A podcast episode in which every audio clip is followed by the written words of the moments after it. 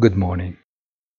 European markets started the sprint on Tuesday before trimming gains in light of disappointing US data as a whole. Wall Street loses strength, but holds positions as does the Treasury's yield curve, with almost imperceptible movements along its entire length, proving that no one dares to anticipate the Fed's words.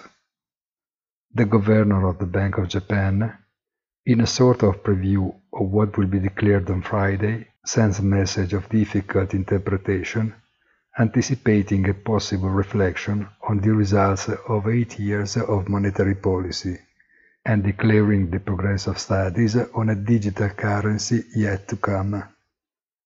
Come down then to see the Fed choices and hear Powell's words in the aftermath of Biden's powerful stimulus deal and hypothetical evolution of American taxation in the near future.